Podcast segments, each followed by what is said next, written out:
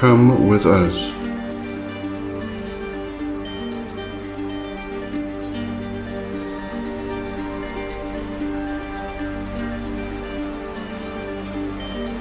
Into the wild wood.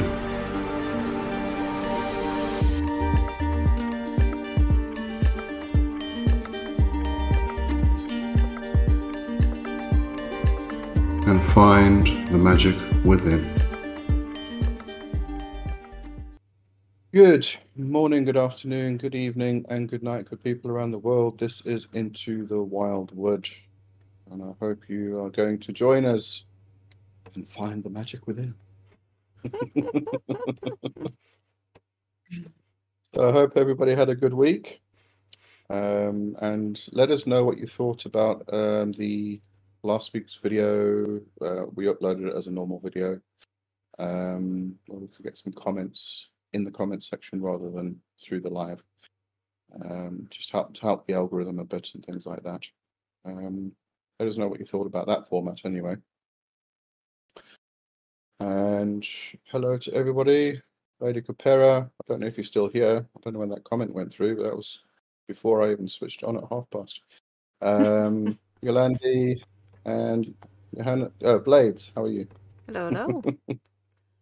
Yeah, I think it's interesting that YouTube lets you comment in the live chat wid- window, like way before it starts. But then when it starts, it removes all of those comments. Mm. Like, keep it, keep it around. Yeah, I think YouTube YouTube's pretty good, but uh, still some improvements they can make. I think, oh as yeah, always. oh yeah. Yeah. And Schrodinger's cats here. Hello, Schrodinger. Schrodinger bit cats. Thank you. All right. Hello, hello. So, In honor of your you name, haven't, that was both a hello and not a hello.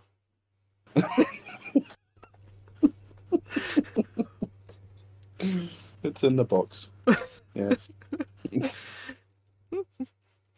All right. If you haven't checked out the link in the description, uh, go and do that.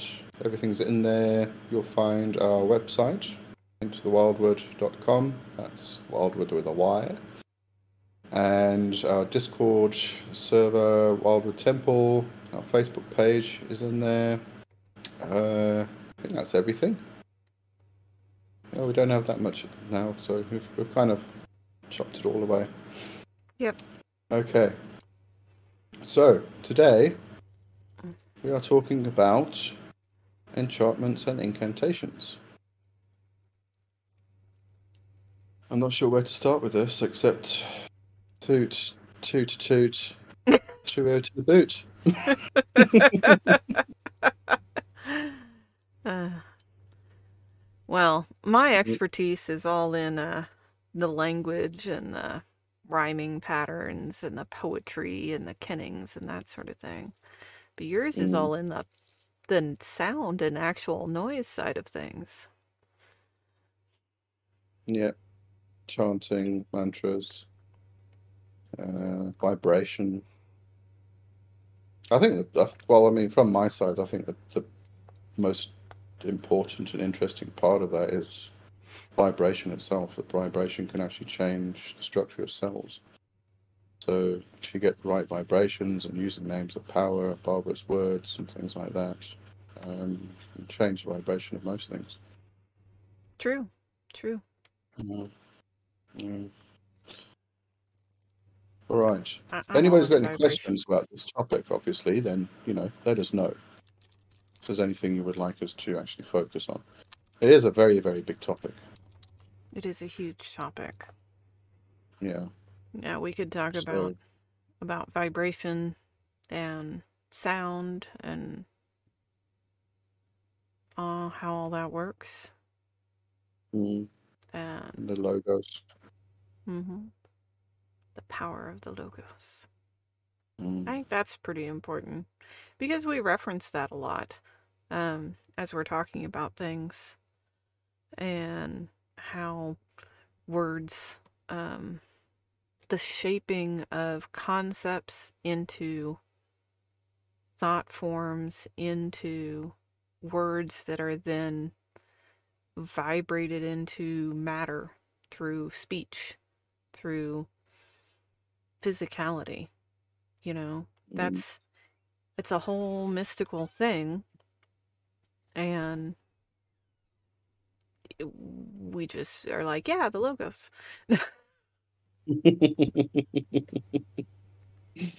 no, well, I think it also boils down to that idea of the the first sound that created all things, um, Mm. which can be seen as a vibration. Um, I mean, scientists talk about the Big Bang. A bang would be a vibration. Oh yeah. Well, and And like then- um in uh De Völuspá, it starts out with uh the great scream and bellowing that then breaks down into smaller and smaller waves and sounds and vibrations. Mm. Uh, Lady said good morning from snow-covered northern Nevada. And Papa Mees is here. No audio. No audio? Is anybody out struggling to hear us? I'm sure somebody would have mentioned that by now. And Schrodinger's, Schrodinger's cat definitely heard us because Yeah. uh, yep, no. Schrodinger's cat said I can hear. Yeah, it shows everything's going through fine on our side. Of course, I can't, I don't have a monitor to hear what you all are hearing. Okay. Lady Capera, put your volume up. There we go. Papa Mees can hear. Good audio now. Oh, there we go. Lady Capera, put the volume up. There we go. Sometimes YouTube just does that with live streams. Mm. All right. Oh, still don't know where to start with this. um, well, let's start with enchantments. What are we talking about when we talk about enchantments? So, Um, there was actually, mm, yeah, I'll carry on. I was actually going to go find something as well. When I think of enchantment, I think of a song or a spoken spell that adds some effect to a person, place, or thing. That's pretty, um, pretty wide open. Um, and sometimes they're uh, repeated, but I mean, it's in chant. It has chant right in there.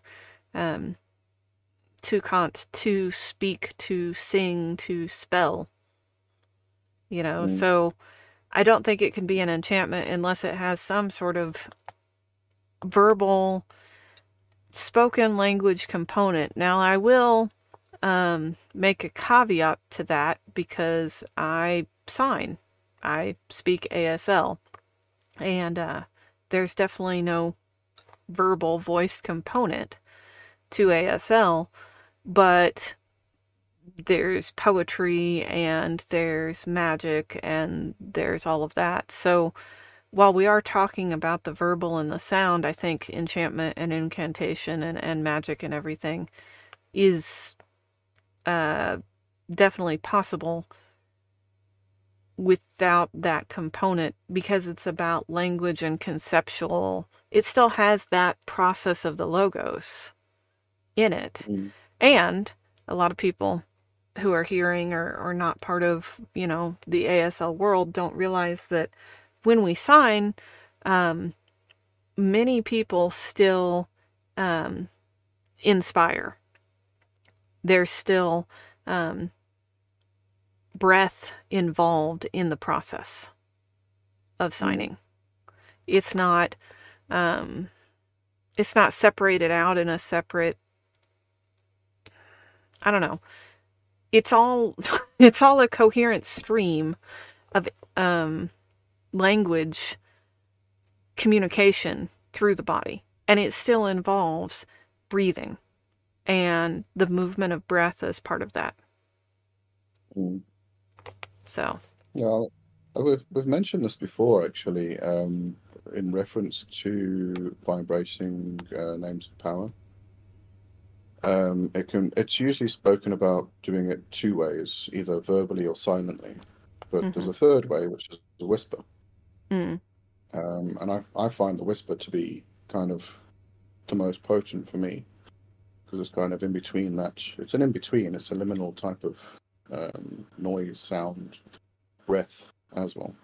I've always taken Um, that as the the silent one, the whisper Mm. way. Yeah, see, I've, I've always known it as three, so verbally, like we're speaking now, hmm silently without any any sound, any breath, just silently within the head. Um, and then whisper. I'm trying to think. There was something Crowley said about uh, vibrating, and it was actually internal. I can't remember what it was exactly now. Hmm. Yeah, it was something to do with actually vibrating the name of power within yourself, but not verbally at all. So it's all mental, and then allowing it to come up and project out, but still not verbal. Hmm. I'll have to go find that and post it on the Discord server, I think. Um, but yeah. Uh, oh, Yolandi said uh, it's amazing how your temperament can influence your incantations and enchantments. Yeah. Hmm. I think because. Sorry, you going to say? Oh, go ahead. Uh, I was going to say because um, you know when we are doing any kind of charm or any kind of spell work which includes a rhyme or a poem or something, we don't have that um, the will, the power. You don't have that that kind of force behind you pushing the vibration itself. It just goes flat. Yeah. Well, I mean, a great deal of magical power comes from emotion, temperament. It's it's by far the easiest way to access it, um, and generate and, and move and everything else. So, um, you know, I think temperament influences all of your magic all Mm. the time, which is why it's so important that we practice all of our daily skills, our grounding and centering, our meditation, our focus, all of those things, because they're all to uh, allow us to control that, to choose that as a component in our magic. And then Yeah. there's also just, you know, uh, when working in groups, some people are better suited to certain things. And that can be temperament too. You know, you get together in a group of people, and there's your watery people, and there's your fiery people, and there's your earthy people, and there's your airy people, and it's real easy to see who's who. And sometimes the point of the group is for everyone to do the thing they're already really good at. Sometimes the point of the group is for everyone to do the thing they're not good at and learn and, and improve, you know. Uh, and a lot of groups will mix that around so that there's, you know, some anchor people who are performing at their peak and there's people in between that are learning new skills and, and all sorts of stuff. So there's a lot of there's a lot of um, factors to consider in that way. Mm. But we're veering off the track. As always. You know, Yolandi said I do mine either in a whisper or silently. And I think it's, um, you know, a lot of people are in situations where they can't verbally Mm. um, say things, uh, vocalize things. Um, but at the same time, I'm thinking of mantras. Um, you know, when we do mantras or uh, vibrate a Sanskrit word or something, or, or just a letter, we usually do it verbally because it, you can feel the vibration. hmm Um, but I do remember reading somewhere that the whole aim of um, uh, reciting mantras is to actually internalize them and allow it to vibrate within without that the verbal vocal cords actually vibrating and then vibrating the body. I think um, like you know intense emotions are a good way to learn about the uh, rising of magical energy. Um, Mm, good old fashioned uh, screaming and bellowing and, and verbal vibration is a good way to learn about internal vibration. Mm, you can mm, find resonance within your body using your voice. Humans as small children do it all the time right? Kids love to just make noise for the pleasure of making noise. And part of that is figuring out how those noises feel in different parts of the body.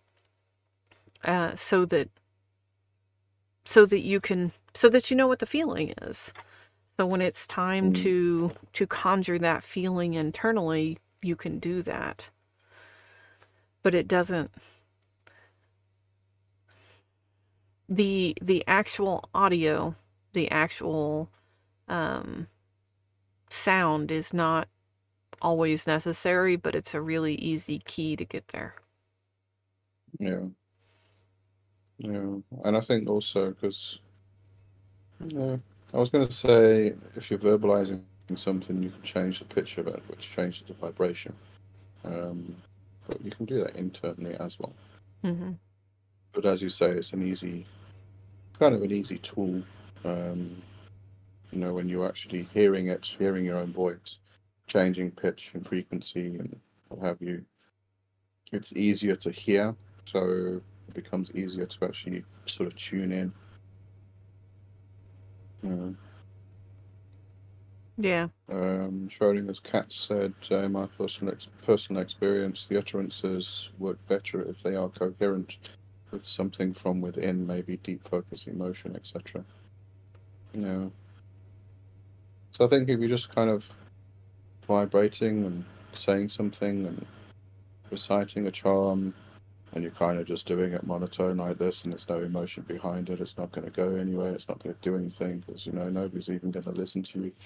But if you've got emotion behind it, um, put inflection into it and stuff, it's going to really get there, hit Yeah. the mark. Yeah.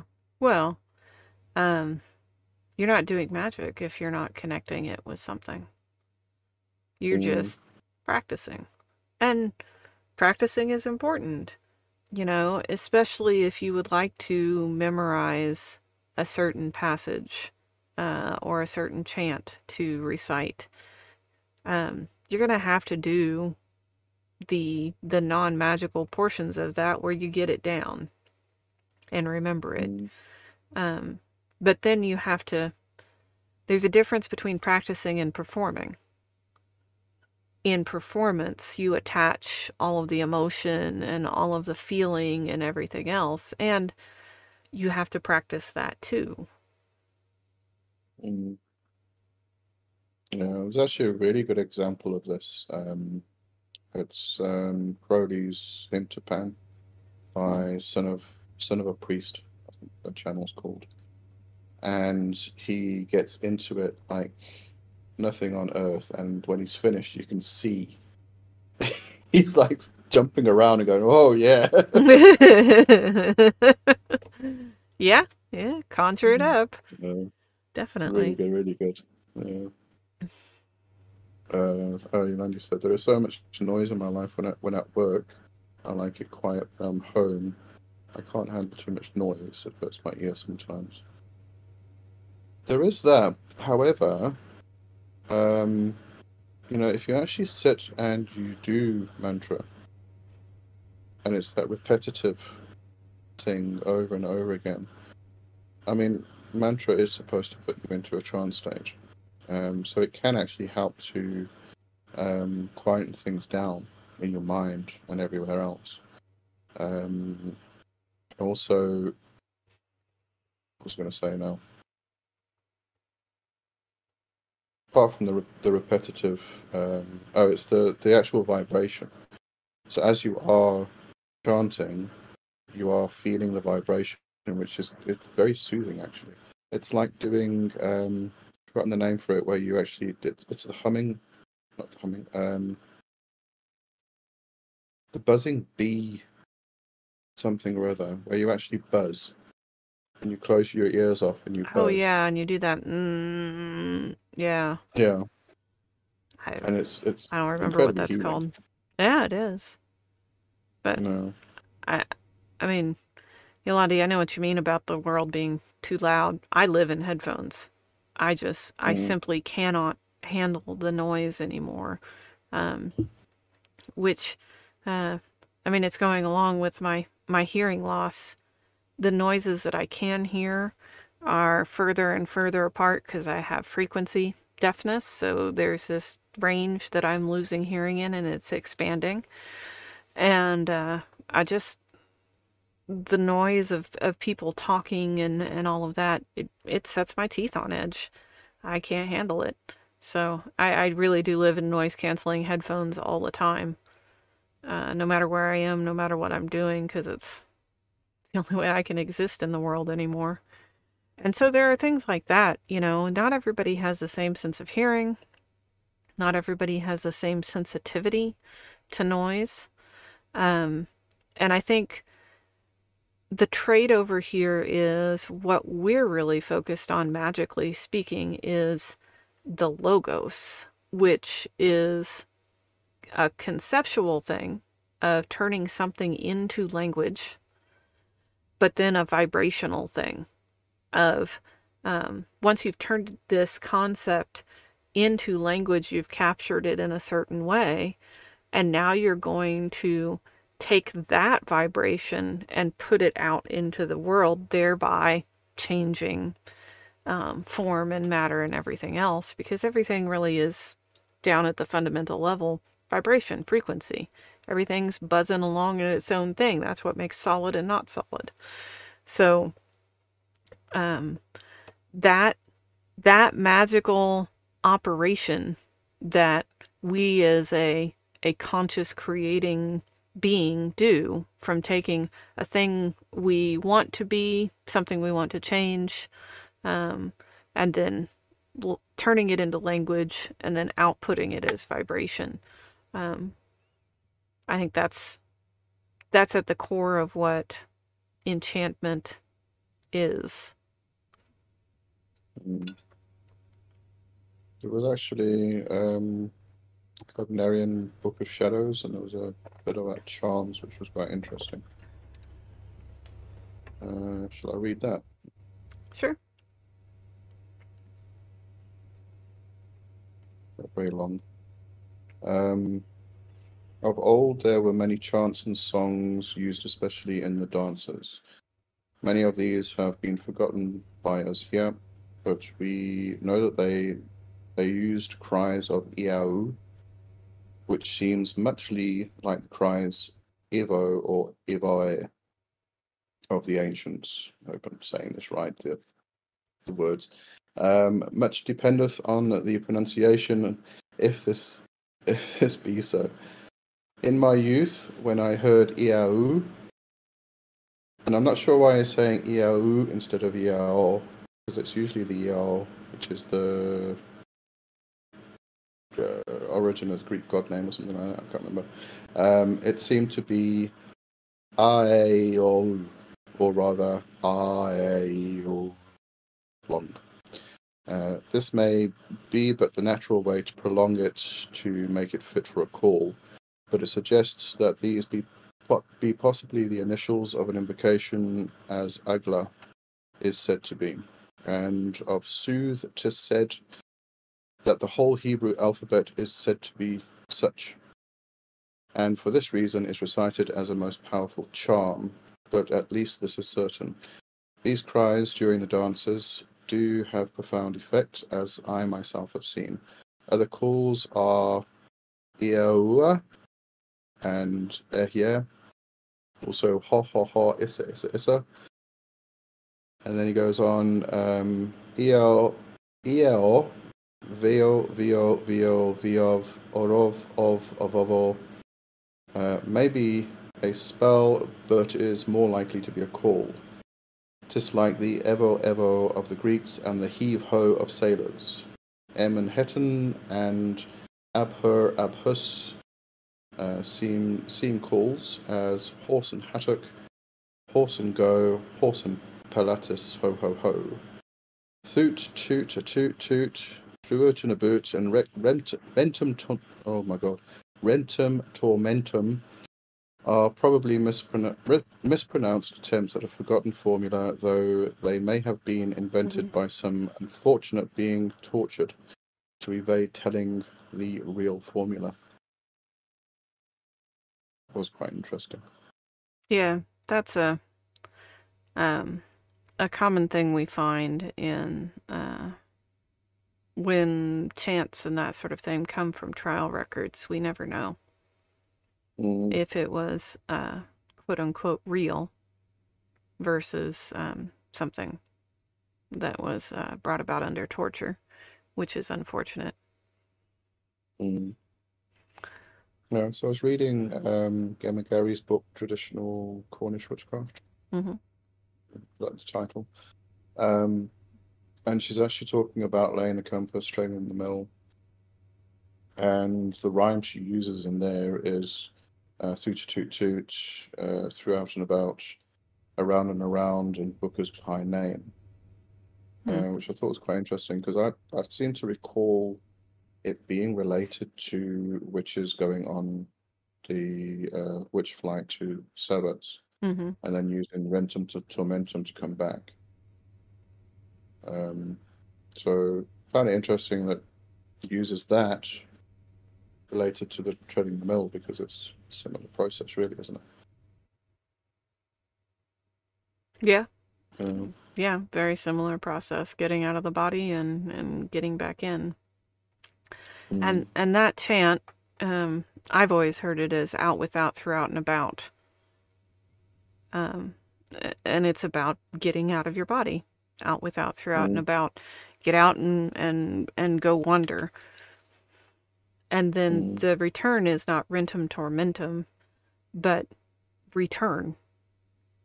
Return to me, return to me, return to me, return to me, return to me, return to me, return to me. And um, a lot of these um, magical words that we have, um, they're almost always understood, at least when we're looking at them from a translation point of view, as garbled something. There's a lot of garbled Basque, there's a lot of garbled French, uh, there's garbled English in the, the out, without, throughout, and about.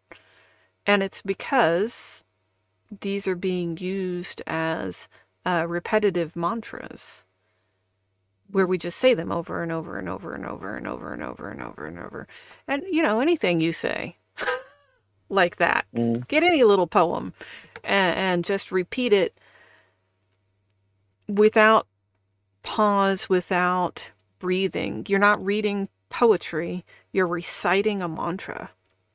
And it doesn't take long before the words garble themselves and things sound weird and like the words kind of lose their meaning and then they form into other words and sounds that get put together.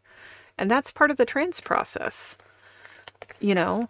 So, on the one hand, there are really magic words, like absolutely. There are certain combinations of mostly vowel sounds um, that have a noticeable change in consciousness, right? Mm.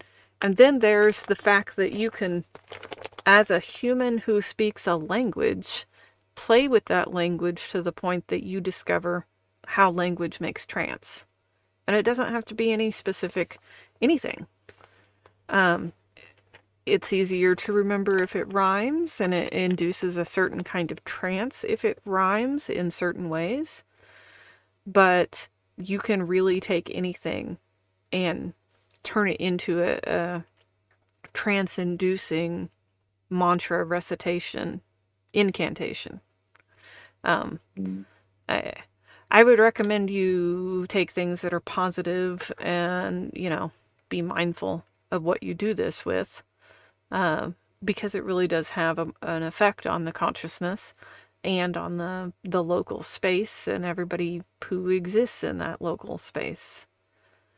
But that's the that's the magic of logos is it does this thing Mm.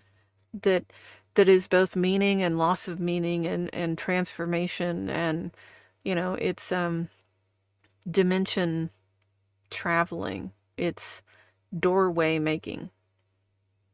Mm.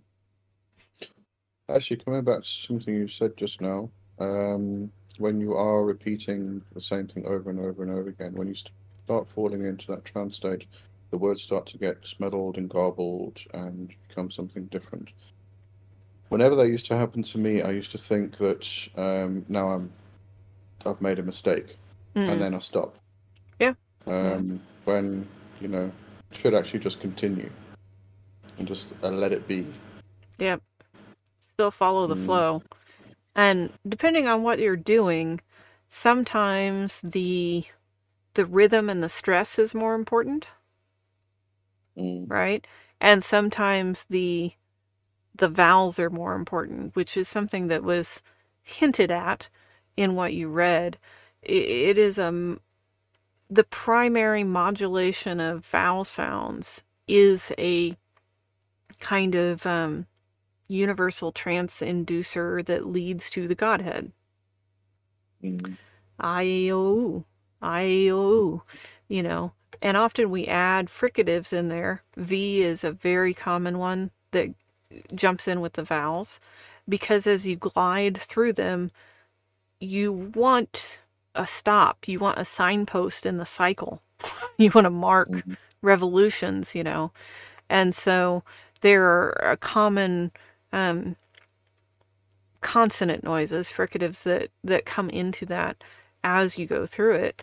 But you'll find the the vowel modulation technique in Cochrane's writings. You'll find it in Crowley's. Um, Gardner, the Farrars, um, Sybil Leek has some stuff on it. I mean, every, all of these um, influential authors uh, that had a lot to do with the revival of paganism, they're all writing about this because this is uh, one of the primary techniques that um, is being passed down. Mm. Yeah. Something came to mind just now, and now it's gone. Sorry, I talked old. too long. No, no, no, no, no, no. no. it's not you, it's me. um, oh, it was to do with um, the use of sound um, and also movement.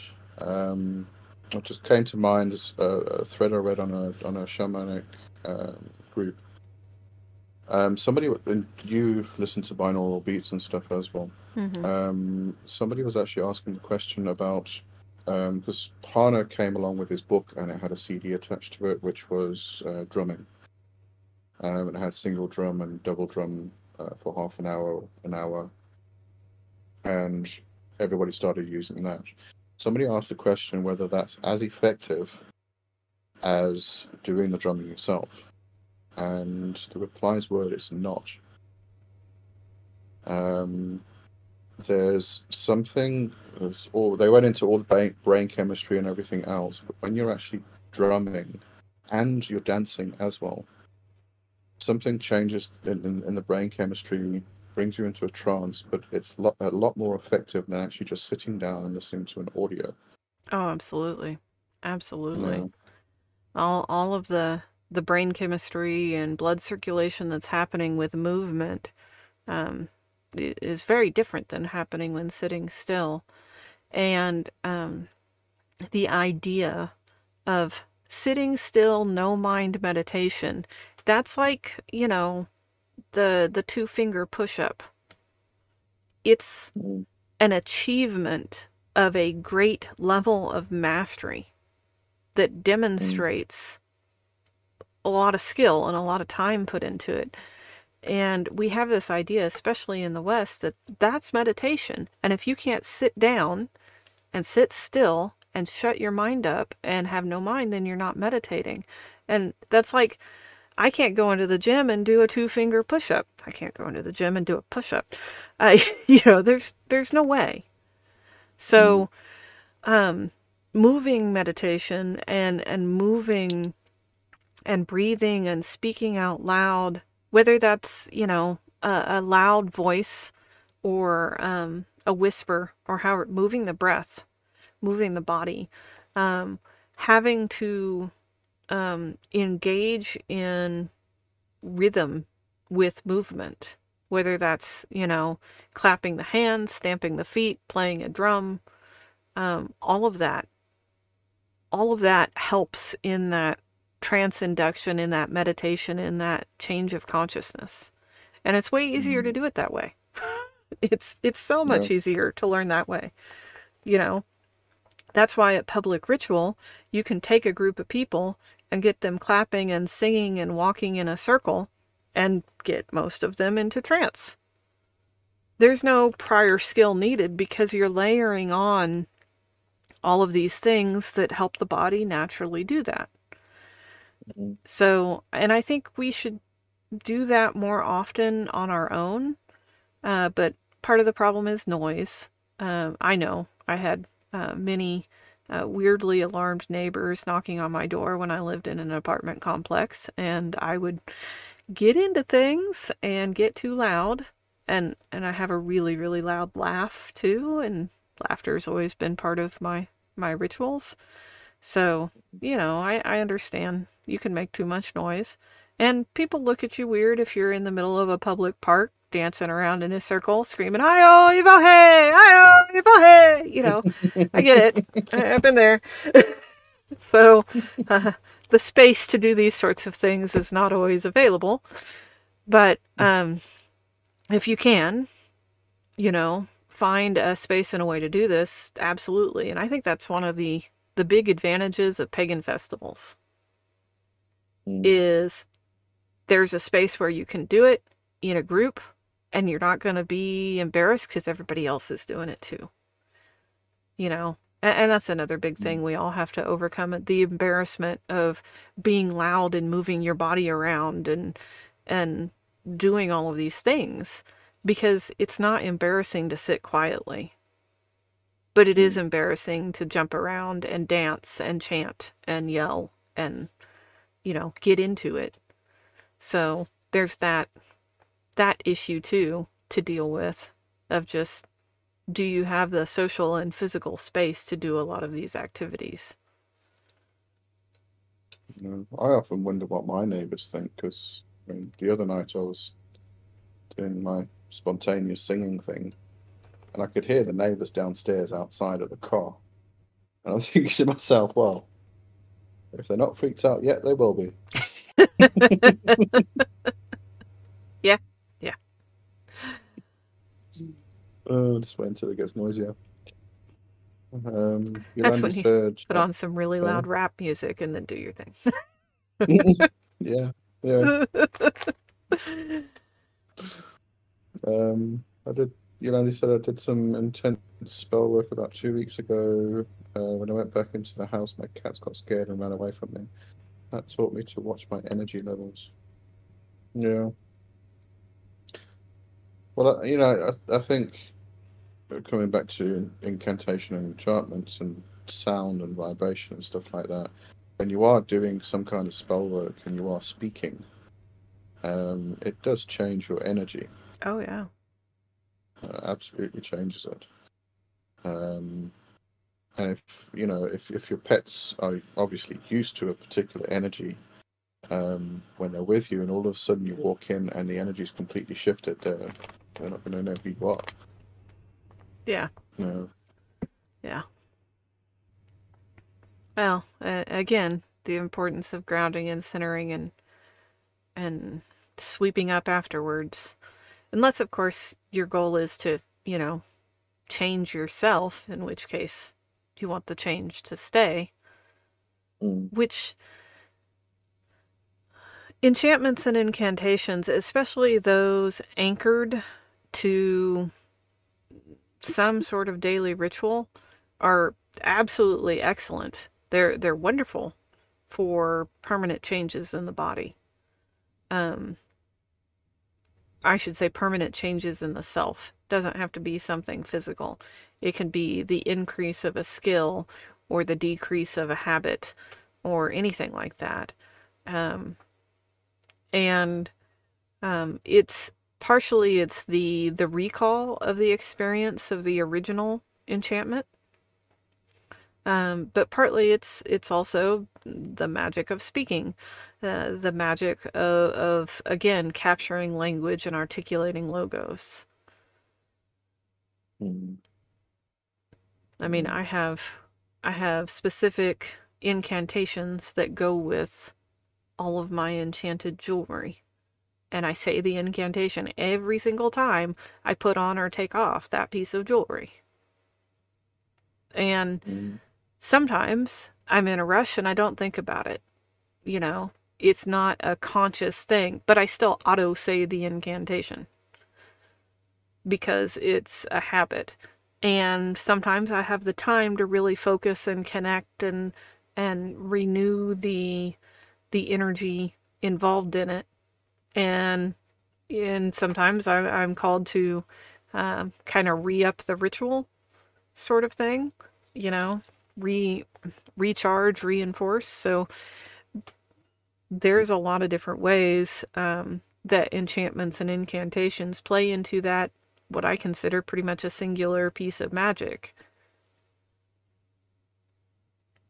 Mm. I mean, it's like my morning routine. If I don't do my morning routine, just yeah, the whole day. Um, I don't. I say my morning routine. I mean, it's quite a bit. I, I take a shower with, you know, it's before sunrise, so it's with Sattvic energy. So that's one part of it. But then I do mantras, and then I greet the sun with a Gayatri, Gayatri mantra. Um, but just that greeting the sun, um, I just I sing the, the, the mantra three times. That alone just feels, uh, you know, it enlivens me really. And then my day's great. Yeah.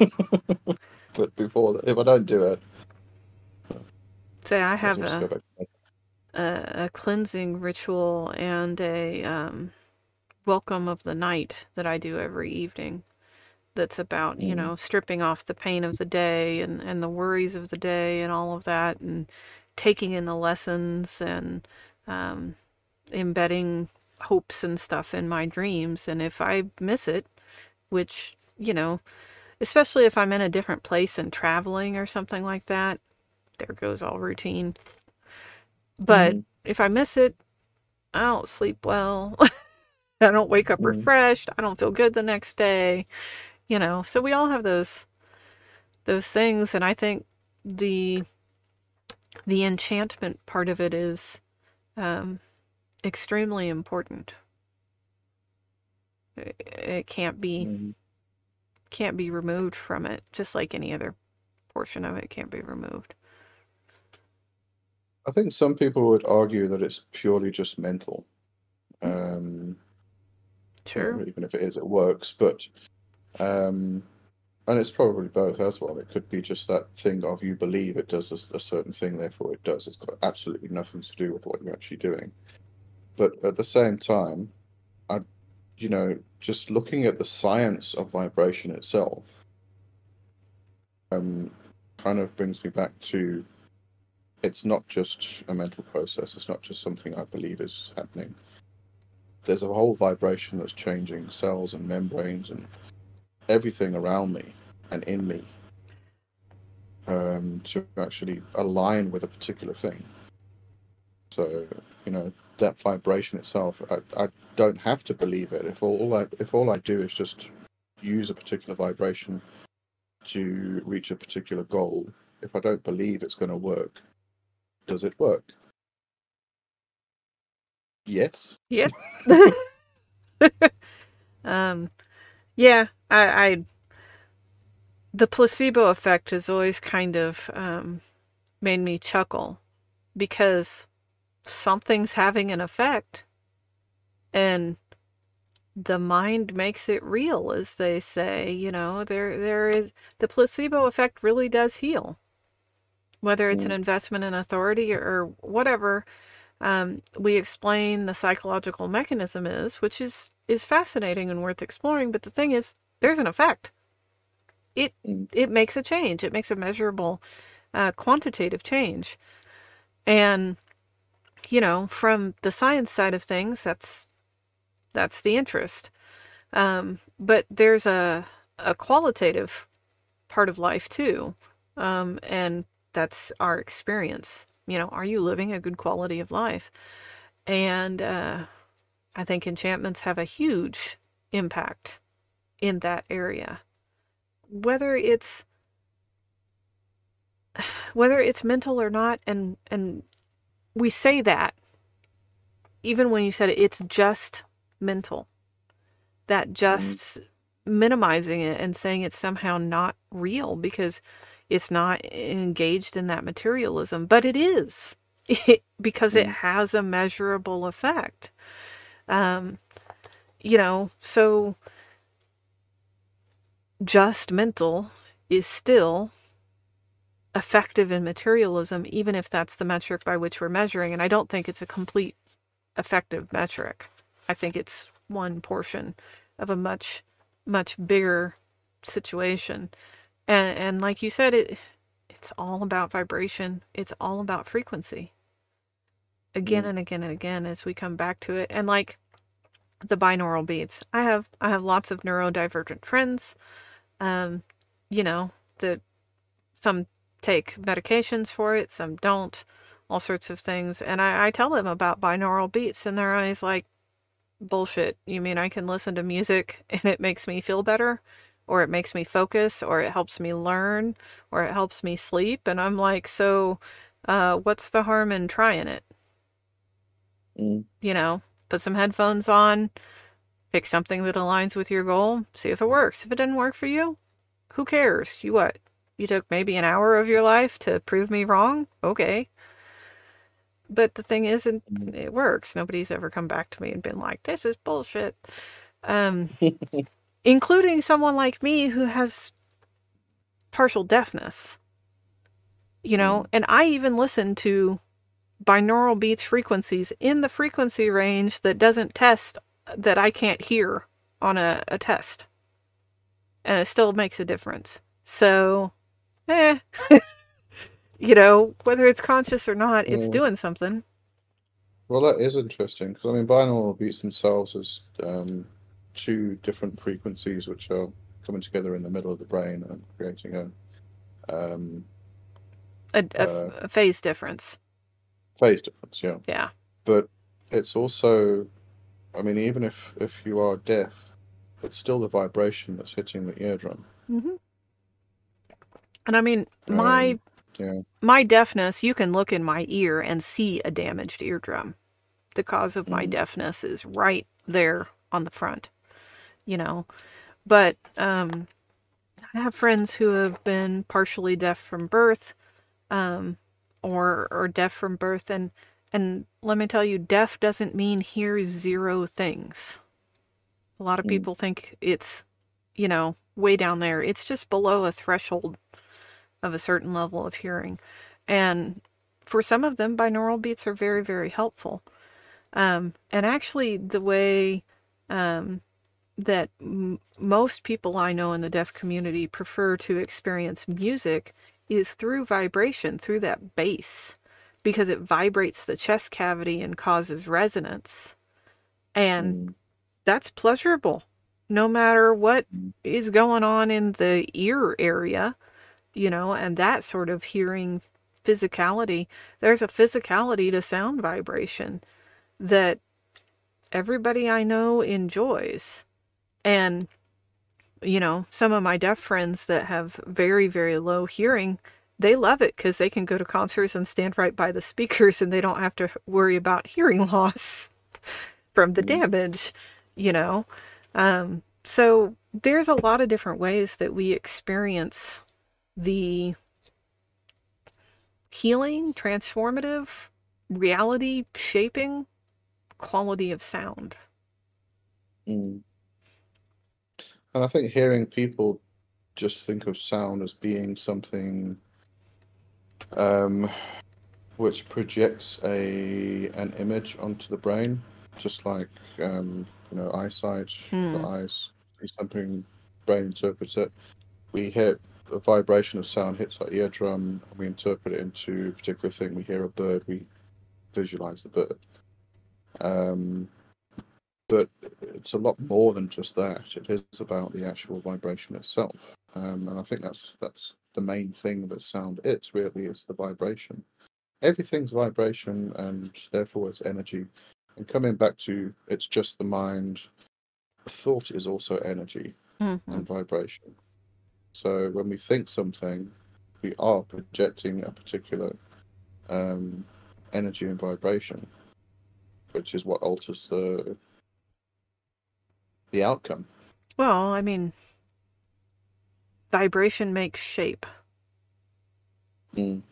and you know i mean force into form here here's you know that fundamental idea i know we're kind of veering off into to quantum physics and all of that sort of thing but it's all all part of it here you know Mm.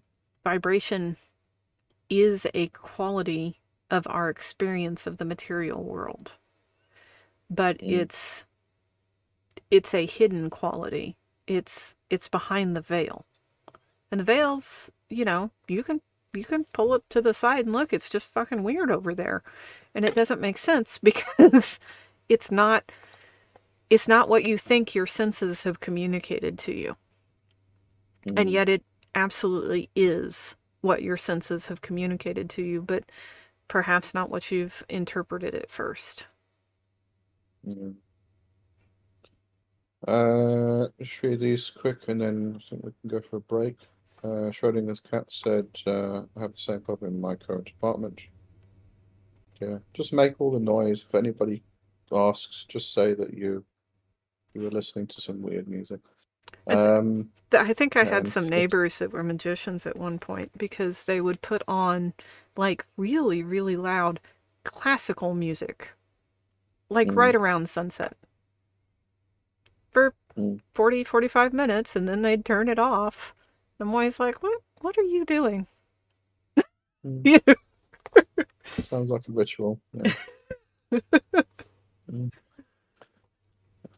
Schrodinger's cats also said it's in, reality we don't even know how the placebo effect works. yeah.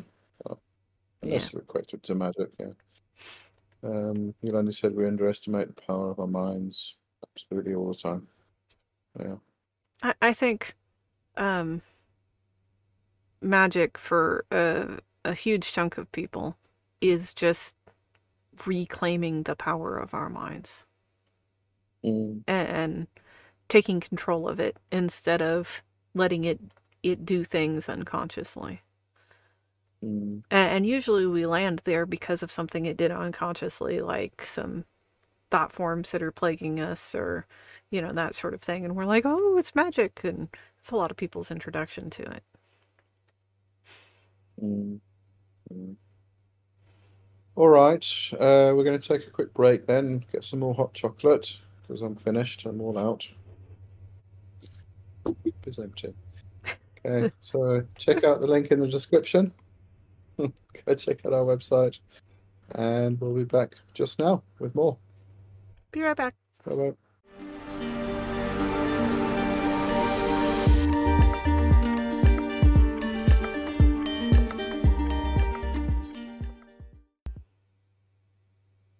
Welcome back to Into the Wildwood.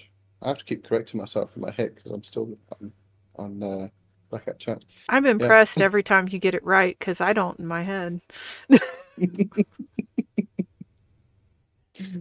All right, so today we're talking about enchantments and incantations. Um, we've go, been going on and on about uh, mantras and vibration and things like that. So I think we'll get more into the the rhyming, metrics, um, the language.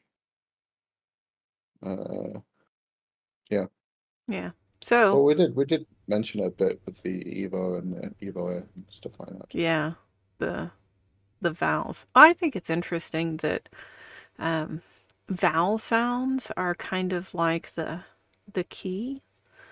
And Mm, you know, you were reading it and talking about, I don't know how to pronounce it. And I was thinking, well, I know how to pronounce it. But then again, I know how to pronounce it for me because I experimented with them until I got results. Does that mean that's necessarily the right way? I don't think so. I think that's the way that I managed to get it to work. And I think it might be different for other people. Um, so that's one of those things I think you need to play around with. But I think about um, like Sanskrit and uh, Hebrew uh, and Arabic languages. Early on in writing, vowels weren't written, not mm. as separate things. You know, we have um, like Sanskrit is um, syllabic, so we have syllables that are written. Um, whereas in English, we have um, we're, we're past phonograms, we're past ideograms, we're into these abstract letters where this glyph combined with these other glyphs make a variety of sounds and english is especially bad about that for a variety of history reasons that have to do with fucked up spelling. But you know that's why we have such a hard time um, learning to read english as children because it's not phonetic. The same mm. glyph doesn't make the same sound repeatedly. But in um, Arabic and Hebrew writing systems, and I'm sure there's some others that I'm not thinking of at the moment, um, only consonants were written. The vowels were passed orally so that you would know the tradition and know the words and therefore know the context. And what was written down was kind of like, you know, cliff notes to help remind you. But the vowels were sacred. And then later we had um, what I always think of is like HTML for early writing, it's markup. It's taking that core written part and then adding the vowels on the outside in addition so that you know what the word is because the oral tradition is no longer the primary method of, of transmission, it's now a written tradition. So now we need to like actually really, you know, complete the words and so we have these uh, this addition of the vowels on the outside that are still they're hinted at right? They're they're diacritical marks they're they're additions they're they're an addition to the written language and then eventually we end up with languages that write out the vowels. And i think to a certain degree um, there is a loss of the sacredness that goes with language in that way. Um, and not, I think it's because of the loss of vibration. Because there's there's absolutely a magic in capturing an idea, translating into language, and then fixing it in a written form. And we've talked about that before like when we've talked about the runes and, and sacred alphabets and and that sort of thing and and there's that aspect too that the communication of ideas from mind to mind without vibration is a kind of magical current. But you know i think the the loss of the understanding of the sacred power that is inherent in language and logos i think is is kind of sad. But i do see i do see it coming back. More and more people are recognizing um, words have power. And uh, not just spoken words but written words and all sorts of things. I mean all of us that are online right now we live in a world of words right our social media is primarily through written words, although TikTok and YouTube and Instagram Reels and all of that, more and more spoken words. And I know I get super frustrated. Um, friends send me TikToks and that sort of thing. So you should watch this. Well, there's no captions. Mm. So I don't know what's being said. You know, if I don't have a way to caption it, now on my computer, I can turn on my live captioner like what I'm using right now.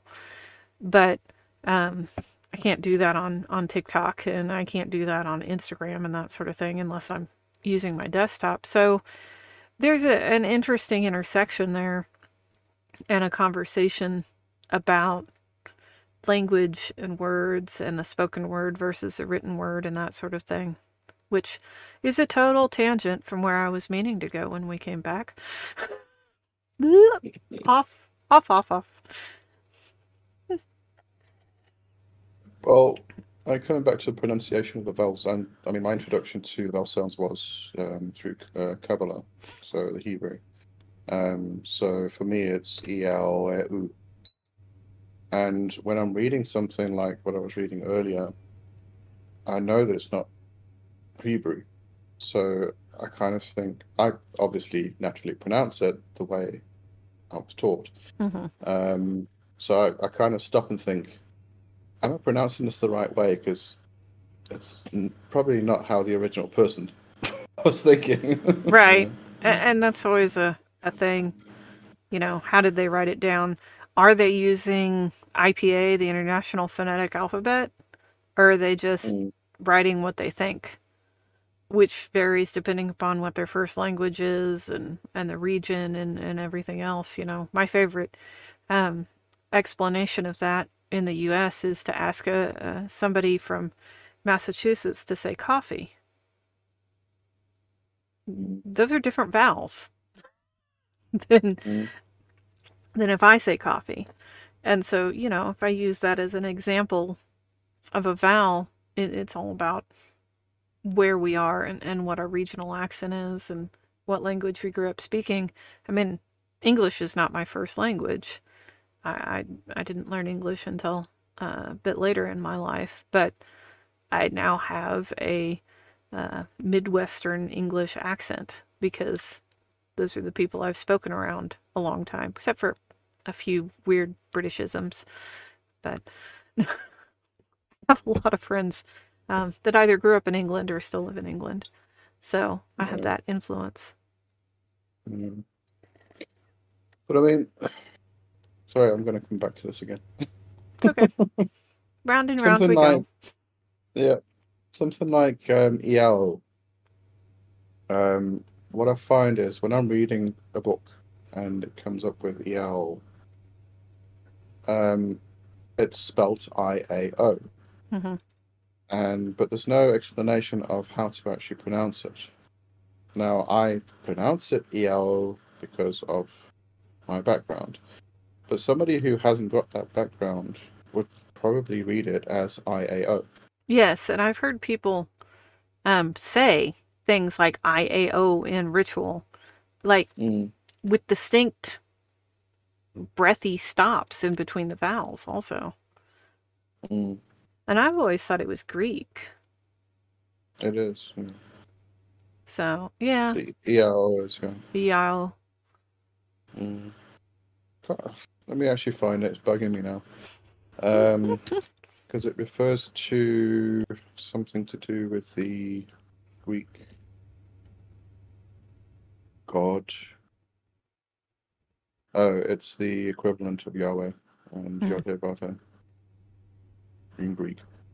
There we go. I There's another thing, the Tetragrammaton, um, Mm, the four letter name of God, that, you know, once it is written, you cannot erase it because it is um, the mark of creation, the name of God, the, the uh, incantation of the power of the Creator.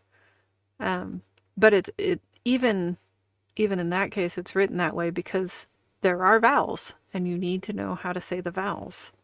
The vowels are mm, the are the key to all of it. mm. So that's another interesting thing. I mean, I was I was taught in Kabbalah again. Um, Yod-Heh-Vav-Heh is pronounced E-L-E. Uh, yeah, I was too. Yeah, okay. I was wondering that. Yeah, not Yahweh. That's the that's the way to say it without saying it. That's Yeah. not right at all.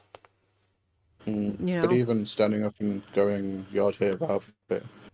Um, I mean, obviously before I learned uh, practical Kabbalah and I was doing LBRP and things like that. That's what I was doing, hmm and people still do it nowadays. hmm So it obviously has effect. But then afterwards, I started using ELA. Now, see, And I I think Yod He Vav He works for a different reason mm, because um it it's the same reason that vibrating rune names works, even though we don't know what they are. Uh, we're actually connecting to the um, imprint vibrational power of the glyph. Yeah. Not the sound. And mm. there are um, points in language in history and, and maybe even today where the sound and the glyphs vibrations are actually the same thing. But for a lot of our languages these days, they are different things. Maybe not like hugely divergent, wildly different, but subtly they are different things. And the the the magic encoded in the glyph, so we go through all this process and we get to the language part and then we must output it and we can choose vibrational or or written, which is like kind of anti-vibration. It's a solid um, drop out of time kind of thing. Um, mm. They're coming from the same core. And so they are going to be similar, but they are subtly different in the effect and how they work and where they go. Mm. But they're still yeah. important pieces of that process. And different vibrational sounds affecting different things. Mm-hmm. Mm-hmm. All right. So, where I wanted to go when we came back from the break was talking about uh, structure of incantations. Um, we've mainly talked about sounds and um, singular words, although we did, you know, touch on some of the rhymes like out, out, throughout, and about, um, and the horse and haddock, horse and haddock, horse and haddock um, themes. And part of what makes those effective is rhythm or uh, meter. That's what we call rhythm in language, right? The the pattern of stresses, the pattern of soft and hard sounds, even the patterns of consonants versus vowels. And there are different meters that in and of themselves have different effects it's not just the vibrations of the sounds within them, but it is the it is the meter, it is the rhythm, it is the flow that makes the difference. And different cultures emphasize different metrical forms depending upon the values of the culture. So there are some metrical forms that are based upon um, end rhyme, uh, which is what we're most familiar with in uh, modern English. We when we say something is poetry or we say it's a rhyme, this is what we're talking about. We're talking about in rhyme and words. Um, like hat rhymes with cat, rhymes with um, bat. I don't know. I was trying to think of a multiple syllable word, but it's only that that terminal syllable that we're concerned with for end rhyme. Um, in uh, many heathen cultures, alliteration was the rhyme that uh, was important. So the beginnings of words having the same sounds. There's also internal rhyme that is important in uh, Celtic and heathen skaldic cultures. And internal rhyme is when the center of the word has the same stress and the same sounds. The same stress is very important. So there's a lot of these options. Um, there's a lot of different forms that these take. And you can use different metrical forms to have different magical effects. So, uh, my favorite example is the difference between Galdra ley and Fornyrðis ley. And ley in this case means meter. So, Galdra ley means enchantment meter or magic meter. It's one that spins an enchantment and changes the reality of right now. It's sometimes also called song meter because Galdra uh, was also a song. But then we have Fornyrðis ley, which is a remote meter, an epic meter. So this, um, just this um, stress pattern tells a kind of myth and legend and epic story that we are remote from. We are not part of it. We are we are observing something that happened away It might be a way in time, it might be a way in space, it might be a way in the fact that we're talking about gods, not humans, kind of thing. And therefore, in Fornyrðis ley, we're also talking about archetypes and great big ideals that humans are incapable of achieving because they're perfections. So there's just two kinds of, of meter that are used to convey very different things. And skilled skalds, like when we read the Eddas and that sort of thing, will use different meters at different points to change the meaning of the same words that are put into these different meters. So if you're talking in Galdrale, um, and like when Odin, I'm trying to think of the right story here. I should have should have read up on it. It's been a while. But when Odin goes to um, talk to this king, and it ends up being revealed it's Odin, you know, he switches and starts speaking in Galdrale, and he's being, you know, tortured between two fires, and he starts saying, you know, not only do I test the powers, but I am the powers, and so on and so forth. And if you don't read this in Galdrale, it doesn't doesn't make any sense. It just sounds like this guy between two fires is talking about how he knows some things. But if you read it in Galdrale and you add the the metrical meaning on top of it, suddenly it's a spell. It's an incantation. He is changing the minds of everyone around him about who and what he is. And because of that, he is freed from his bonds.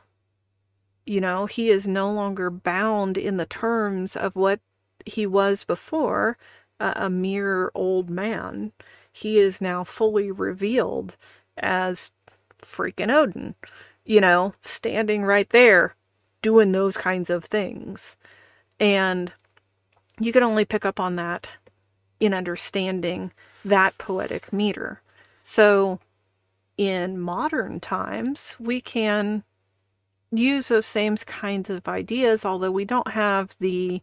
It's very hard to write in a, a meter that was designed for Old Norse or early German in English because, you know, the words aren't the same and and the verbal construction isn't the same and and that sort of thing. But we have um, in modern times neurolinguistic programming. That's really how we understand and have kind of taken and formed a lot of these um, powerful ways of speaking. And so, neurolinguistic programming is primarily concerned with what you say. You know, you're you're talking about the mind map of the person. You're, you're unpacking what they understand and helping them to reshape it. But how you say it makes a huge difference. Are you working with I statements, you statements? Um, where are you putting the verbs? Where are you putting the adverbs? How many adverbs are you using? Do they alliterate? Is it happy hands or is it active hands? Those have different ideas, right? So there's mm-hmm. all of these things to consider when you're building enchantments, when you're actually composing the language that you're going to use for your spell. And you can feel your way through it intuitively in your own language. You can't feel your way through it in a language you don't speak, of course, because there's a lot of rules about the language that you primarily speak that you probably don't know. You just intuitively use. Or you can go in and follow um, specific metrical forms and, and just like following uh, specific formulas or specific techniques when you cook and use those to compose your enchantments.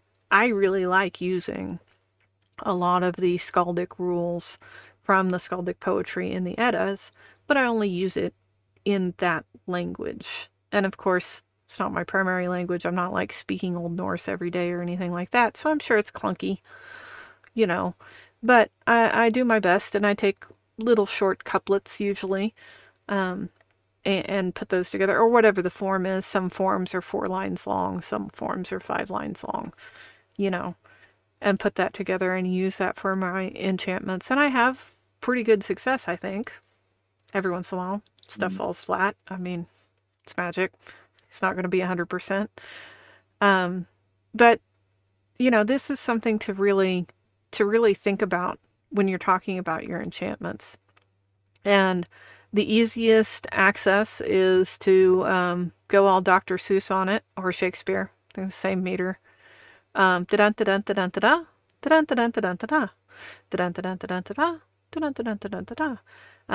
good old iambic pentameter uh, with end rhyme.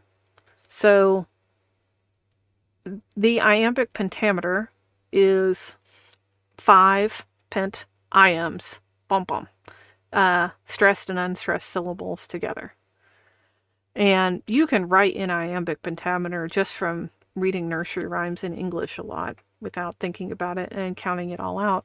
But it's interesting to think about what that means. Five is is um, vibrationally speaking, harmonically speaking, the the phase between physical and metaphysical.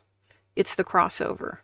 It's the thing that, you know, it's on the other side, but it's closest to this Mm. physical side. It's right right there. And so pulling that duality with that five harmonic into it pulls these things from the other side into this. It it, it crosses that boundary. It makes that that wishy-washy, um, very variable um, line between physical and metaphysical get more blurry and make it easier to move between. As part of the reason uh, we tell fairy tales in that, or we tell mythology in that, or you know, when we think about uh, the mystical beings, they speak in iambic pentameter. You know, they they cross boundaries with this. So there's an easy, accessible way to to use these skills, and of course, go as deep as you want uh, with it. That helps you use all of these kinds of harmonics in language to help bridge that gap. And of course, the the magical thing happens when you can hit that flow state with it, which is uh, why I think rap is just amazing because you can watch people hit that magical flow state in rhythm and language. I mean, it's this is this is skaldic poetry in our time.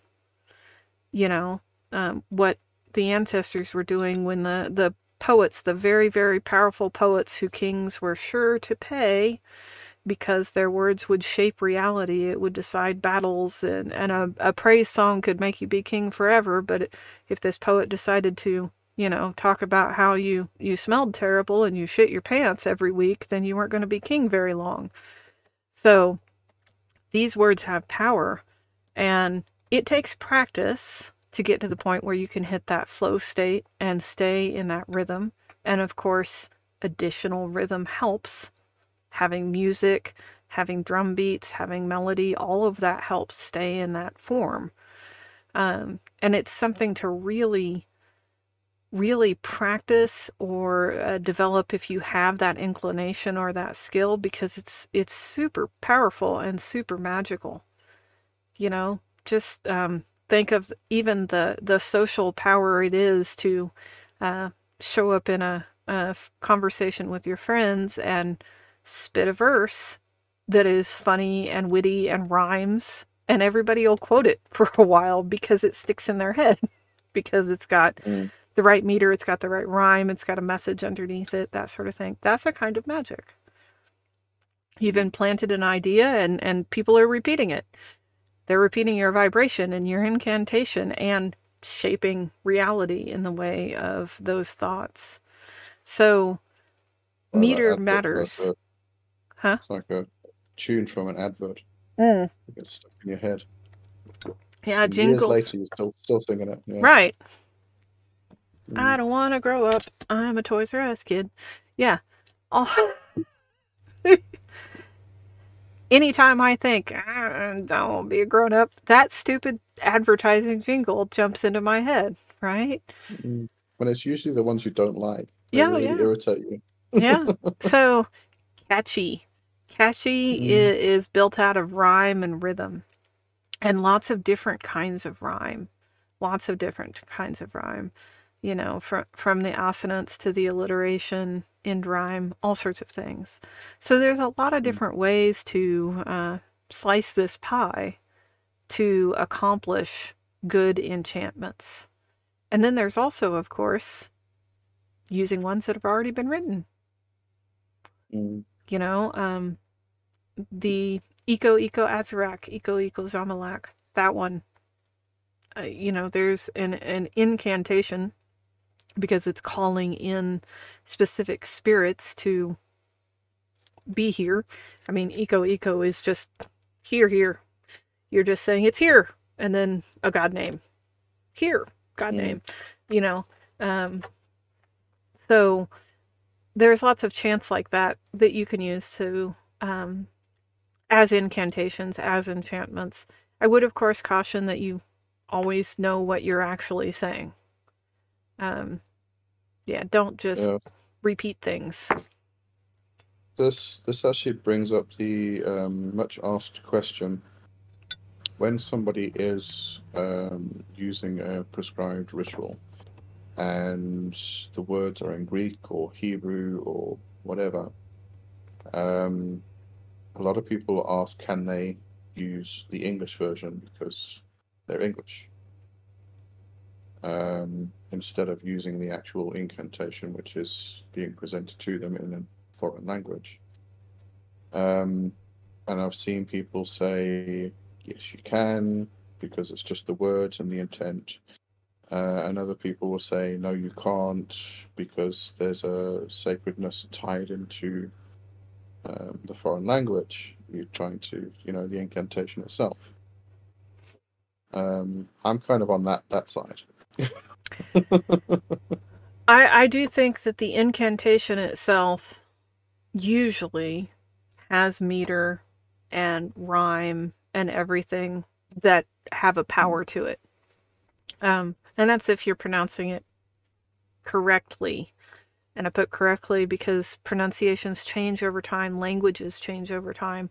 So you might be reading something in ancient Greek, but if you're using modern Greek pronunciation, that might not be right. Uh, Mm. right. Um, but meaning has power too. You need to you need to connect with something. You know, you need to understand what you're saying if you want it to be effective. so, on one hand, yes, you can use the English version. It's not going to work like the one in the original language. It is still important to actually understand what you're saying, otherwise you're just Yeah, if you saying something abstractly. but yeah, when you translate poetry, you lo- you lose the meter. Yeah. and it's super important it's a very important part of things and like one thing i think is interesting if you try to recreate the meter in another language you will change the meaning straight up i've never seen anybody successfully take a poem in one language and translate it to another language and keep meter and meaning it's just Mm. it's too difficult there's too much change between language. So I think you need to balance that in a lot of ways. Um, you need to experiment. You need to find out which is most productive if you feel you can only do one or the other. My recommendation is, of course, learn the language um, so that you can pronounce it in the way it was intended and understand what in the world they're saying. Uh, that's not easy. That's not something you can do by Friday. You know, that's several years worth of work. Absolutely. But it it will open doors. It will it will make things much more effective. And then of course there's always just, you know, figure out what it says to you and write your own in your own language as best you can, which also that's not something you can do by Friday. It's you've got to you got to spend time with it and you've got to work with it. And the thing not to do is relegate them to the barbarous words of magic, where you're just rattling off a stream of syllables and you don't know what you're saying, you don't have any meter to it, you don't have any understanding behind it. They're just noises that you're making. Mm. That's a really good way to detach you from the original meaning and hook you up to whatever is sliding by. Mm. You know, so don't do that. No. I think that's the other thing as well. Um, the actual if if somebody is using incantation in a foreign language, the actual pronunciation, it I don't think it needs to be perfect, but it needs to be close enough that you are actually pronouncing the words properly. And this was one of my contentions with Lon Milo DuQuette's uh, Chicken Kabbalah um, mm. because he basically says in there, um, you can pronounce the Hebrew words however you want to, it doesn't matter. Why? Because you're a chicken Kabbalist. Um, no, don't think so. well, again, we're to the is it the glyph or is it the sound? Because the glyph will get you somewhere, mm. and the mm. sound will get you somewhere too. Mm. Sometimes those are close enough that they're effectively the same. Sometimes they're not. Yeah. I don't know. I think it's uh, for me. It was just the whole respect aspect as well. Yeah, I, there there's a lot of that in there too. Don't mm. Don't don't be a culturally appropriating person where you can take a chunk of someone else's sacred culture and just use it however you want because it doesn't matter. You know, yeah. that's that's not good. Uh, let me just go over to the chat quickly. Um, some come in. And Andy said, learn to speak Dutch, German, and Afrikaans. It helps a lot. I'm working on my German. I can't remember what this in reference to now. Oh, I was talking about oh. vowel sounds. You know, they change oh, right, from language to language. Yeah. Uh, Dutch, German, and Afrikaans are very, very similar. Um, in fact, I've heard a lot of people say, um, German people say that um, they found it very easy to learn Afrikaans because it's so close. Yeah, maybe I'll have to start studying Afrikaans once I feel that my German is passable. It's one yeah. of those ones I need to add to my. I, I need to add that to my language repertoire. uh, oh, Deborah is here. Hello, Deborah. Um, Burke said incantations are like keys. A lockpick will open a lock, so you can use a translation, but the key made for that lock works better, faster, and is less likely to damage the lock. I agree. Very well put. Very well yes. Especially since lock is also etymologically another word for a kind of enchantment. Mm. Um, and Deb said, as I think I understand, you must know every word you use. It's very important. I I think when anyone is speaking for any reason, they should know every word they use. Uh, yeah. I do not think anybody should speak things out loud that they don't know what they're talking about. But yeah. um, even more so for magicians and witches. Because here's the thing when you want your words and speech to shape reality, that's not a switch. You can't turn that on and off. Either you are a speaker of truth, speaker of sooth, things that are more true than true, that are the foundation of reality, or you're not. Either your tongue lies or shapes truth. And, and you may move between them in your life, but you mm-hmm. can't slip on the soothsaying for a ritual on Friday and then uh, flip it off and and lie about things the next day. It is not a quick transition. It is a a, a long term thing, and I highly recommend if you're going to be a magician, just get on the side of truth and stay there. Way fucking easier. I mean, yeah, there are things that that go with that that aren't easy. You have to be mindful of your words. You have to watch what you say, and occasionally shit slips out, and you're like, "Well, crap, shouldn't have done that." But now it's been said, so now it is part of the fabric of, of creation, the fabric of reality. Mm. And so when you approach life from that perspective and you have that discipline within your words, you wouldn't go read something you don't understand, right? You wouldn't perform an incantation in a language you don't know or or you don't understand what that particular incantation is. There there are ways to do incantations without learning the entire language, but you're putting your trust of truth in whoever translated. So you need to you need to know that. But um you can't go speaking authoritatively without actual authority. Not and mm. and expect to accomplish any kind of magic. You will just mm. unravel your world around you. Um, what Andy said, Dutch is more like Afrikaans and German. Oh, yeah, mm. uh, they're even close. Um, Dev said, but sometimes you might know about something. You might not know know about something, so you have to ask. Um, I think what you're trying to get at, Dev, is that you know, in order to speak a truth, you have to open your mouth and verbalize it but you might not know um, what you're actually saying. Um, you know, we even in that case, you are still speaking your own truth because you are trying to get to a point where you understand it better.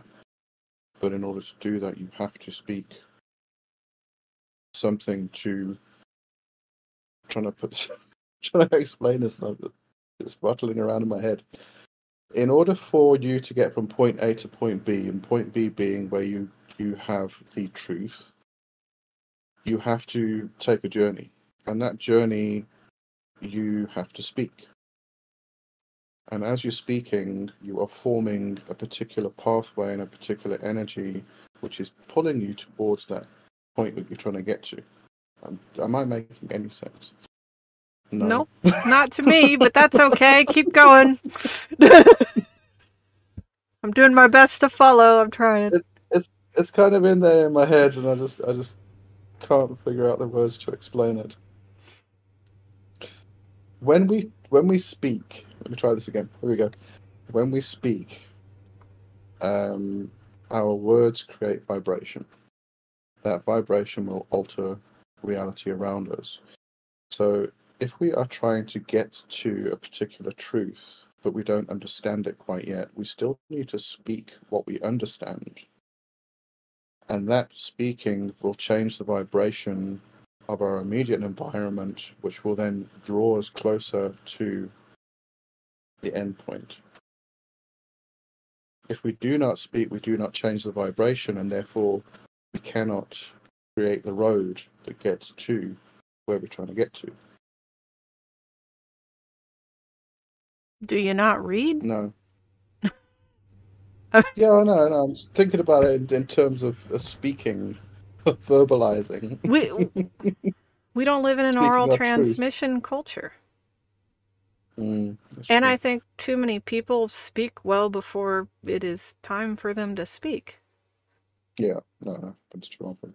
Um, I don't think you need to talk your way to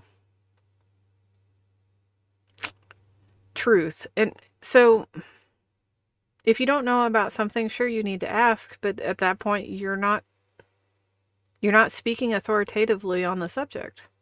You're not mm. enchanting, mm. you're not incanting. You're not you're not definitively speaking about the nature of reality. You're questioning it. And those are very different positions energetically, vibrationally, philosophically. Um, and, and like I was saying, we don't live in an oral transmission culture anymore, which I know is is hilarious because here we are doing an oral transmission knowledge podcast. I mean, seriously, that was part of the reason we did this is because we wanted to focus on spoken language as part of the transmission mm. of knowledge because it's different than reading. But asking questions is not enchanting. It's not incanting. It, it's it's receiving. It's the receptive part of knowledge. Enchanting and, and incantations are the projective part of knowledge. They are putting out. They are shaping what must be. They are making things as you want them. And so you better know what it is you want and what it is you're making, right? When you do this process. Um, but uh, so let's take the terrible uh, recipe analogy. When you know how to bake a cake, you just go bake a cake, right? And it comes out a cake on the other end. But if you don't know the eggs and flour and, and butter and milk and everything needs to go into a cake, do you go into the kitchen and tell people how to bake a cake while doing it? No. You read a book, you find a recipe, you watch a video, you ask somebody else. You you participate in receptive knowledge. You participate in receptive language. And you say, I want to learn how to bake a cake. I want to learn how to do this, right? Yes, that action of seeking that vibration pulls it to you. So, yeah, I'm with you on that part, that it brings you closer in vibration to that. But not all magic is, speaking your truth and, and authority and creation. That is not the position you begin magic in. That is not the position um, that we uh, occupy um, in the learning process. And everything goes in, in cycles. We talk about again and again, around and around. But you don't you don't enchant. You don't and and part of enchanting and incanting is getting it outside of you so that other people are influenced, other things are influenced, right? So it's when you're influencing others, you better know what you're talking about. Don't it's it is irresponsible. I'm not saying it's impossible because plenty of people do it. It is irresponsible to tell others what the nature of reality is when you don't know what it is. And that's what enchanting with words you don't know is. That could be a bit difficult because somebody who has been taught a particular way will go and speak authoritatively about that particular thing. Mm-hmm. Um, I mean, my understanding of, real, of reality is a certain thing, and therefore I will speak with it about it with authority. But I could be completely utterly wrong. Well, that's why it's that's the reality I'm creating then. Yeah, but that only works in a worldview where there's one right and a mm. lot of wrongs. It only works in that, mm. that dualistic perspective. If I mm. speak my truth and you speak your truth and they're different, who cares? We're both mm. speaking our truth. We're both correct. We're both, and, and correct is not about um, quantitative proof. Mm. Correct is about qualitative understanding. Mm. And this is why um, we listen to holy people. You know, why we respect the words of someone like uh, Thich Nhat Hanh or the Dalai Lama. Because their truth is rooted in a qualitative understanding that we can resonate with.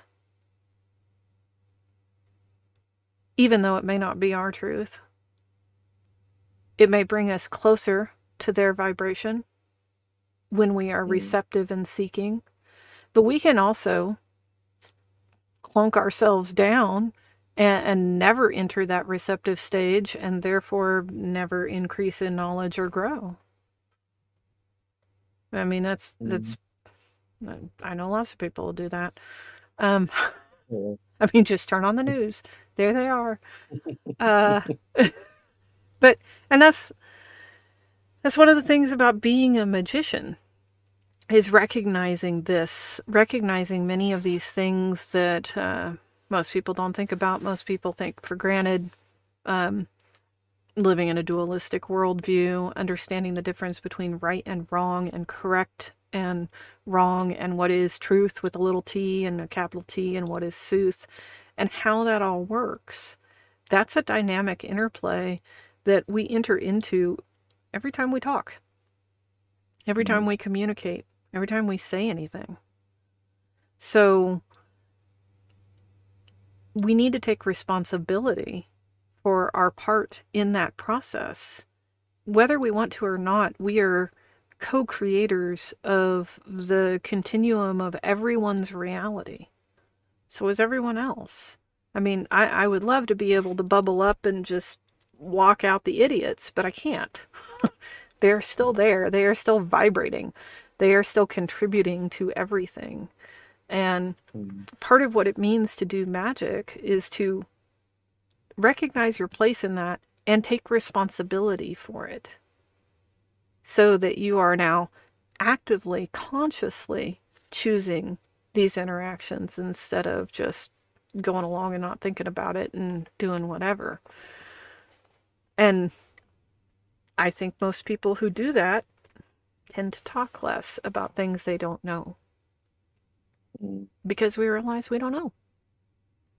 Yeah, I think it might be one of the reasons also why um, so many people fear having their worldview challenged is because something could come along and you know you had a particular idea about something and then somebody comes along with another idea that kind of resonates a bit more which throws this whole thing off kilter but that then equates to because we come from a Christian Western worldview where it is right and wrong, that now what you believed was wrong. But it wasn't wrong. It was just a development of your own worldview into something. Well, and and we identified ourself, our concept of our own identity with those beliefs and with the idea of being Mm. right. Our our Mm. ego had to be right. Our identity was based on us believing the right thing. And so when now it's presented that we have believed the wrong thing, then our identity crumbles and that that hurts. That is Mm. is shaking. You know? And and one of the things about chaos magic is you learn not to base your identity in the foundations of worldviews. You learn to base your identity in yourself, in mm-hmm. where it really belongs, not in being right or wrong or, or being attached to this or that idea or or that sort of thing, but in you and what you internally know is healthy life promoting and therefore good. I mean, good and evil are some terribly disparate words that have come to mean very, very different things when originally the ideas of good and evil were just promotes the continuation of life and promotes the the ending of life Mm. and not in an individual sense but in a collective sense which is you know why you can use salt to cleanse things because salt is the the anti-life but also the foundation of life. Mm. so there is i i- it's it's yin and yang. There is nothing that is wholly perfect and pure. Everything. There's a drop at least of an opposite polarity within it because duality is a well i don't want to say false idea but an idea that only resonates within certain dimensions of understanding Mm. Yeah. Uh, let me go back over here. Yolandi said that uh, she'll teach you Afrikaans. There you go. Mm. Um, can be a very expressive and fun language. Yeah, it, it is it is noted to be one of the best languages to swear in. Oh, cool. So, well, uh, that yeah. that gets a couple of marks in my move that up on the list. I love my swearing. Gotta swear all the time. Um, Burke said, we know from quantum physics that observing anything influences it. Speaking the words of an incantation links you to the fabric of reality affecting it.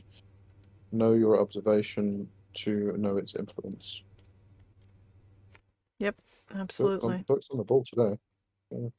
He's pretty smart. Yeah, he is. Um,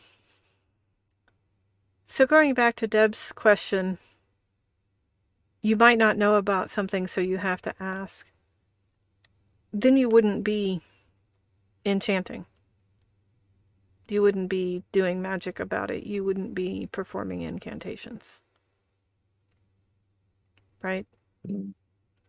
And again, there we go with the don't recite things you don't know what they actually say or you don't know how to say.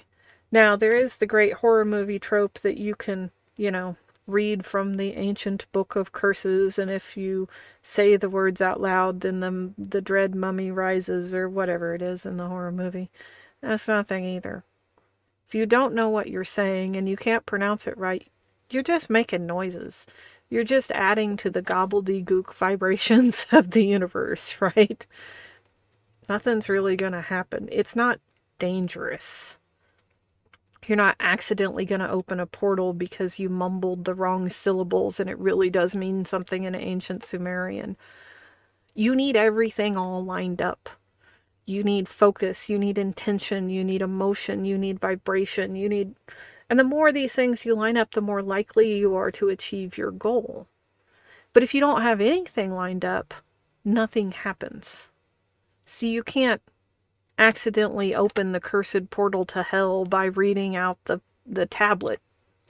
It's just a horror movie thing. It's the only way to get stupid people with guns into these scenarios, right? So, you know, don't worry about that. But if you want to actually accomplish something, which is, you know, incantations, enchantments, actually doing some magic using verbal things, you need to line up as many things as you can in your favor. Mm. All right, should we call it a day? Been two hours. I've got a mozzie. I've got a mozzie. I've got got it. um, yeah. Ugh, we battled the mozzies here. Okay. All right. So next week we are doing advice for the new witch. Uh, it was a very popular show previously, so we are going to continue with that. Uh, we probably will only have an hour live. So, what we want you to do, what I want you to do over the next week, is get a, a pen and paper or a notepad or something and jot down every single question you can possibly think of. Every single next- question. Every single question. and then next Friday, put them in the chat and we'll go through them like this, like, like lightning. Yeah, well, we'll try because we, we ramble a lot. So, we yeah. ramble a lot and talk about a lot of different things, but that's that's half the fun, right? yeah. And, and yeah. we're we're not talking about a linear world with Mhm. with linear concepts. Everything's connected to everything else, so we all have to come round and round in the pool again to the same concepts again and again. Mm, We do like our rabbit holes. Okay, so we'll see you next week. Have a good one until then. And don't forget to check out the new website and the Discord server and the Facebook page, group, group. And uh, if you would like to support us, and oh, Burke said put them on the Discord server. Yeah. Yeah, we even have a special on the Discord channel on the Discord server for questions uh, and comments to end up on the show. So if you Yeah. think of something at 2 a.m. and there's no paper, I know you have your phone by you. Uh, pop it into the Discord server. There you go. And then we can then we can bring them onto the show. Okay, so if you would like to support us, there is a donate uh, tab uh, in the menu, uh, link in the menu on the website. So Yeah. can go and support us there. Thank you, everyone, for your questions and comments and conversation today. Uh, we didn't quite Yeah. know where this was going to go, do we ever? And it was a lot of fun. We really appreciate you being here. All right. Until then. See you next cheerio week. now. Bye. Thank you for joining us in the Wildwood. Meet us again next week for another episode, and don't forget to check out our website at intothewildwood.com. That's wildwood with a Y. And if you would like to support us, you can leave a donation on the website.